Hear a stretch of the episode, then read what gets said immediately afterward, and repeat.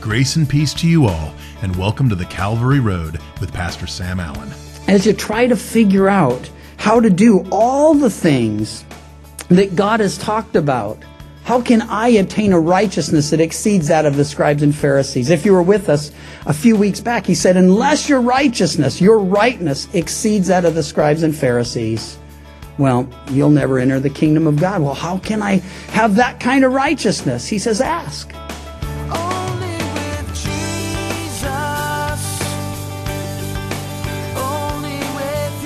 We have been looking at a few verses in which Jesus instructs us not to judge, not to cast our pearls before swine, and for us to seek, ask, and knock.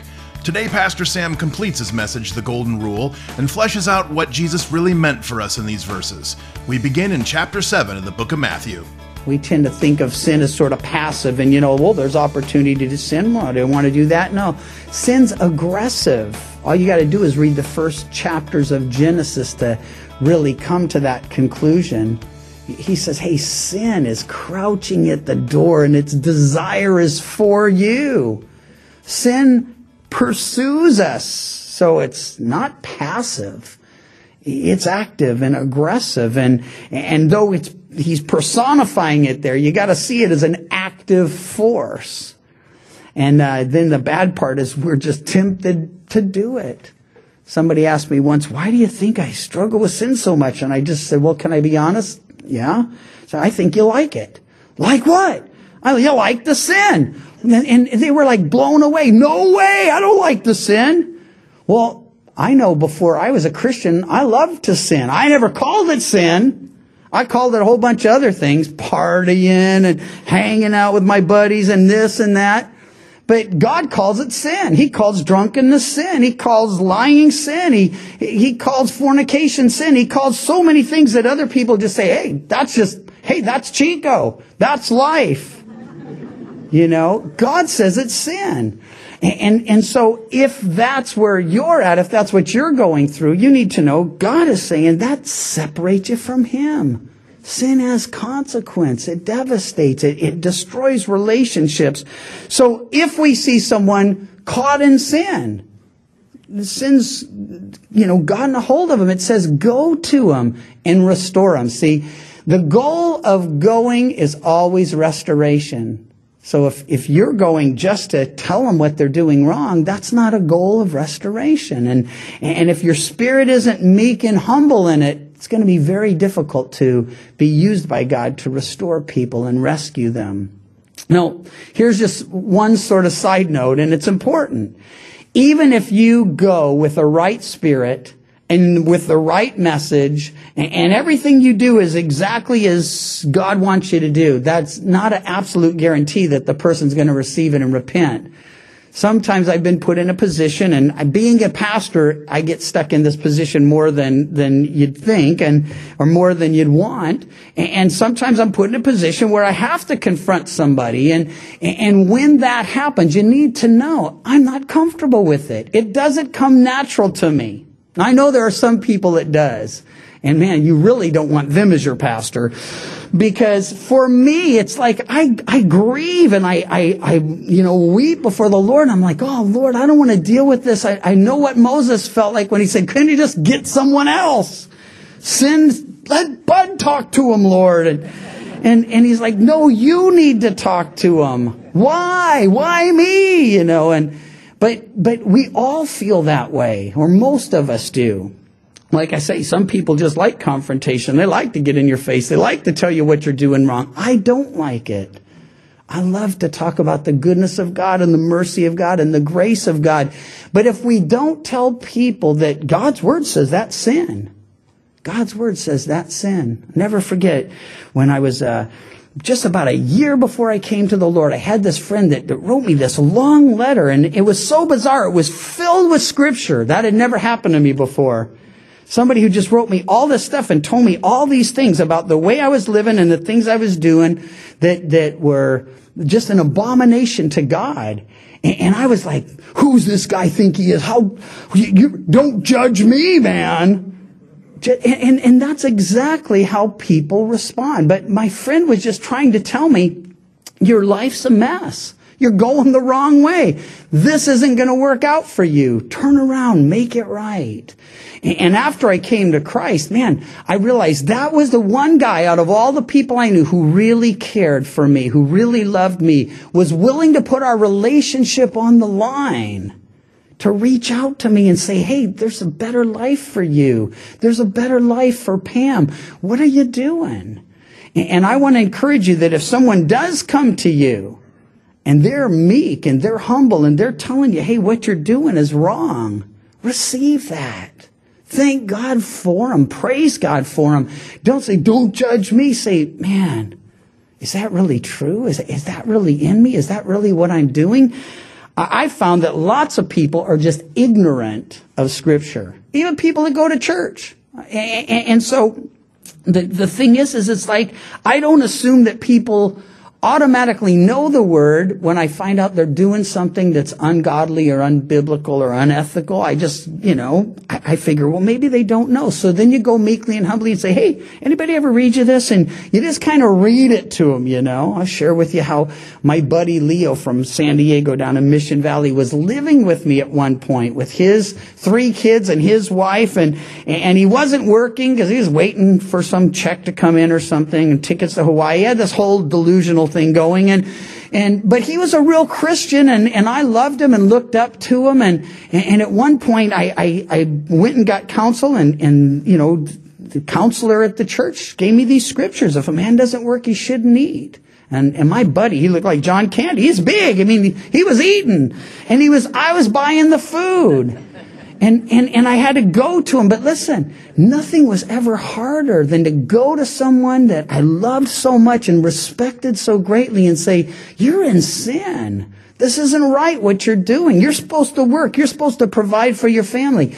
And, and so my point in sharing that, and if he were here, he'd say, hey, give your own testimony. But, but, uh, we, we do this back and forth, see? I, I tell his stories and he tells mine. But, um, but the, the point is, is it's, it's not comfortable. It's not easy, but the goal is, is right and righteous. It's restoration. It's health. It's vibrancy. It's, it's relational. So he says, remove the plank. Then you'll see clearly and you'll be able to help your brother. Then he tells us not to give what's holy to the dogs, or cast your pearls before swine, lest they trample them underfoot and turn and tear you in pieces. Now, you would think after he says, don't judge one another, that this just, man, I, it's so opposite of what he was just saying. But what he's saying is there will be discernment necessary. There will be discretion necessary. And there are some people that you will come across at some point that, man, taking what's holy and taking what's precious and, and trying to share it with them, it's just like casting the, holy thing at, their feet and, and casting, as he says, your pearls before swine or giving what's holy to the dogs. And I went through and in the New Testament, dogs, they're only mentioned in a good context, possibly good, one time. That's when the dogs come and lick this guy Lazarus' sores. I guess that's a good thing. I'm sure, you know, it doesn't say they were chewing, and so it must not have been so bad. But, but you gotta know that dogs in scripture, well, they're, they're negative. He's not talking about little lap dogs or little pets. No, he's talking about scavengers, ravenous dogs. And, uh, and dogs, as you know, they got some very disgusting greeting habits and you just watch them, you're like, do not lick me ever again. And, and they have very disgusting eating habits as well. So much so that, that in 2 Peter 2.22, he says, as the dog returns to his vomit and the sow to her wallowing in the mire, well, let me, let me read you the, the rest of it. I want to get it exactly as he says it, but I think I got it pretty accurate. He, he's saying these guys, you know, it's telling you dogs and sows, they're, they're not really a good thing. But he says, it happened to them uh, according to the proverb, a, a, dog returns to his own vomit and a sow having washed to her wallowing in the mire. He's talking about those who've been exposed to the truth of God's word. They've made some kind of affirmation of it or, you know, acknowledgement of it. And then they end up absolutely hostile to it. And you go and you try to share and they're just like, you tell me that once more. And, you know, and there's threats and there's warnings and there's all this stuff. What's he saying? He's saying then, then don't put yourself in the position where they're going to trample the good, the precious, the, the, the, the valuable, the, the sanctified word of God and, and work of God. They're going to trample it under feet and they're going to turn and attack you as a result. Now, here's our problem we really have a difficult time figuring out, well, who are the dogs and hogs, you see? We have enough trouble figuring out if these people are living, you know, necessarily the way God intends. And, and so he actually tells us in a moment, we're going to get there, but not yet. He tells us in a moment how to discern, how to tell that there is actually a way to, to have God's wisdom and God's discernment in these kinds of areas. You know, of course, that pigs were unclean to the Jews. So when he says, you know, stay away from the hogs, the swine, and lest they, you know, you don't cast your pearls at their feet. Why? They, they're not going to be into pearls. They're going to think it's beans. They're going to try to eat it. And when they find out it isn't, they don't realize it's valuable and precious. And he's saying there really will be tragically people like that that, that you give them the most precious thing you know and, and, and the most wonderful thing there is. And, and they just look at it with disgust and, and they look at you with disgust. But, but as I look through scripture, I try to figure out, okay, who did Jesus deal with that was in this category? It certainly wasn't the prostitutes or the, the tax collectors or all of those, you know, those people that we would think, man, here's the grimy people. No. It says that those people were drawn into Jesus and, and he reached out to them. So much so that the religious establishment, they had problems with that. They said, man, they murmured saying, he eats with tax collectors and sinners. What they didn't understand is if, if and when he ate with them, he was still eating with sinners. Because they had discovered, well, other people's sin, but they couldn't discern their own. And so Jesus, and, and I've considered this. I'm trying to, trying to, I was trying to make sense of it, and I thought, okay, Judas, he, he, he had to be a dog or a hog. He's swine. Jesus said himself, you know, he was the son of perdition. But how did Jesus deal with Judas? No, he, he loved him and he taught him and he enabled him and empowered him and sent him out and, and he reached out to him. He did all he could to reconcile him. Did he know that Judas wouldn't be reconciled? I think so but he still didn't treat him as an enemy. And, so I think, man, if even Judas isn't treated that way, who, who is treated that way? Well, I found somebody. Herod Antipas. He, he was one of the four Herods that we read about in our New Testament, and he was the one that put John the Baptist to death had him beheaded. And when Jesus was brought in on one of his many trials before Herod, Herod was all excited. He's like, all right, this is the guy that does the tricks, the, the, the miracles, the signs. Maybe he'll do something for me. And, and we find that Herod is the one person in scripture to whom Jesus has absolutely nothing to say. I think that, that you know, if, if we only find that once, that tells us there's not going to be a whole lot of this, but, but it does exist. Now, Jesus, conversely, when he dealt with scribes and Pharisees, religious hypocrites, he just said, you're hypocrites, you're whitewashed tombs. He, he called them what they were, but I think even then his goal, his, his heart was their reconciliation, that they needed to see themselves as God saw them so that they could get right. Well, how can we ever discern? How can we ever tell the difference? He tells us in verse 7. And, and again, this, this scripture is often pulled out of its context so that it not only isn't applied to the things that are just previous to it, but to the rest of what's in the Sermon on the Mount.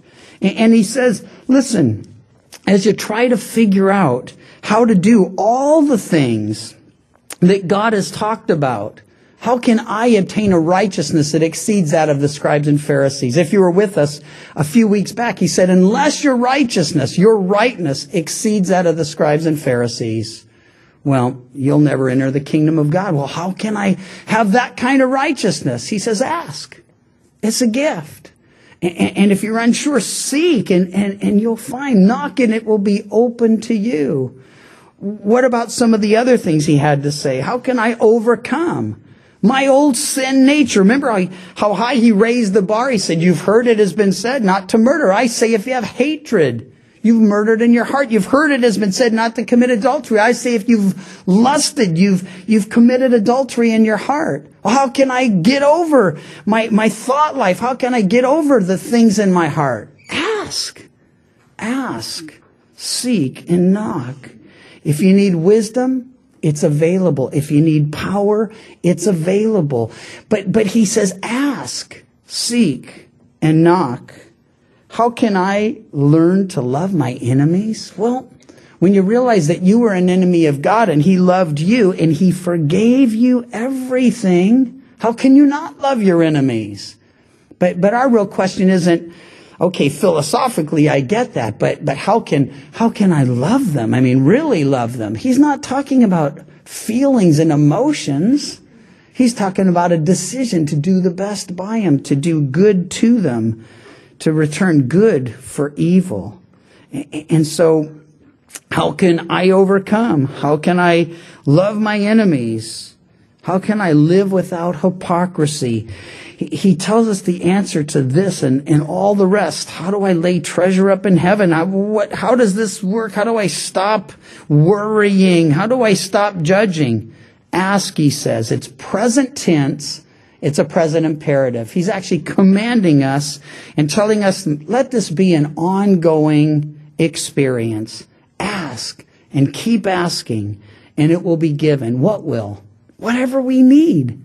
Whatever we need back in Genesis 22 when Abraham was told to sacrifice his son and, and they're going up the mountain and, and, you know, Isaac sees that they've got the wood and they've got the fire and he says, where's the lamb for the burnt offering? And, well, he pronounces this prophecy. Hey, God will provide himself a lamb for the burnt offering. God will provide. It's Jehovah Jireh or Yahweh Jireh or Yahweh Yireh more probably accurately. And, and so, but here's the thing. He's saying God will provide. And that's what he's saying here. What's the need? Lord, I, I gotta find a way to, to get past these habits. I gotta find a way to, to forgive. I gotta find a way to stop being self-righteous or judgmental or self-condemning. Ask. And he says it'll be given. Seek and you'll find. Knock and it will be open to you. And again, some have misunderstood and made this sort of like the master's MasterCard. Like anything you want, just ask for it and it's yours. No. First John says if we ask anything according to his will, we know he hears us. And if he hears, he says, we know we have the petition we've asked of him.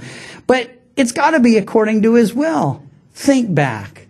Has there ever been a time, and I'm sure there has, where you've asked for something and you really thought it was right, you really thought it was good, and the Lord just said, there's no way. And now you can look back and say, thank you, Lord. Oh, thank you. That would have been, oh, that would have been horrible. Some of you gals are, are looking at the guy you married and you're thinking about the guy you wanted to marry and you were saying, Oh Lord, just let, and you're thinking, whoo, you see that other guy now and you're thinking, Oh Lord, thank you for not answering that prayer. Thank you for giving me this guy. Some of you are thinking, why'd you give me this guy? But you asked. But, but, but he's saying ask. And, he, and he's commanding us to do it and, he, and he's telling us to do it on an ongoing basis. I need wisdom from above. I need discernment from God. I need compassion from Him. I need to see people the way He sees them. I need His tender heart for the hurting and the wounded. And none of those things come natural to me, nor do they you. So He's saying, ask and whatever we need, seek and we'll find it. Knock and it will be open to you. For everyone, and I love this, everyone who asks receives, and he who seeks finds, and to him who knocks it will be opened. You see, it's sort of an increase in intensity. You just ask and he says, all right, here it is. But if you're seeking, you're doing more, you're pursuing. Sometimes I ask and, and I'm just not getting the answer. So I seek Him. I seek His Word. I, I seek His wisdom. And, and then I knock once I know, Lord, I know what you want me to do. And I just knock until He answers and it happens. Or what man is there among you? He asked the question here in verse 9. If he asked his son for bread, would give him a stone. Or if he asked for fish, will give him a serpent. If you then, being evil, know how to give good things to your children, how much more will your Father who is in heaven give good things to those who ask them?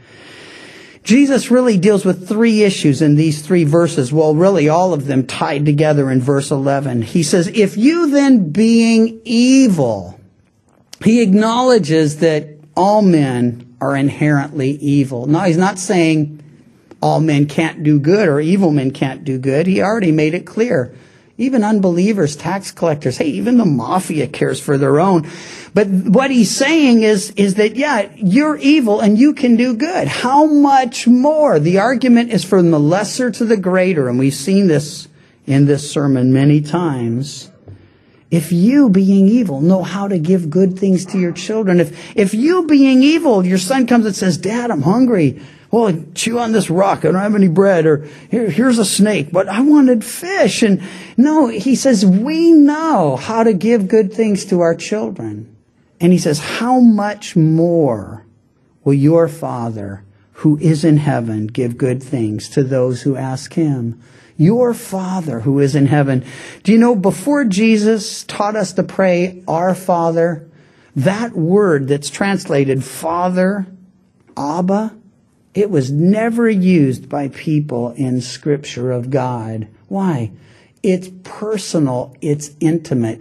And every title for God, because they are titles, they distance God from us. But Abba isn't a title. No, that's literally daddy, father, Abba, Abba.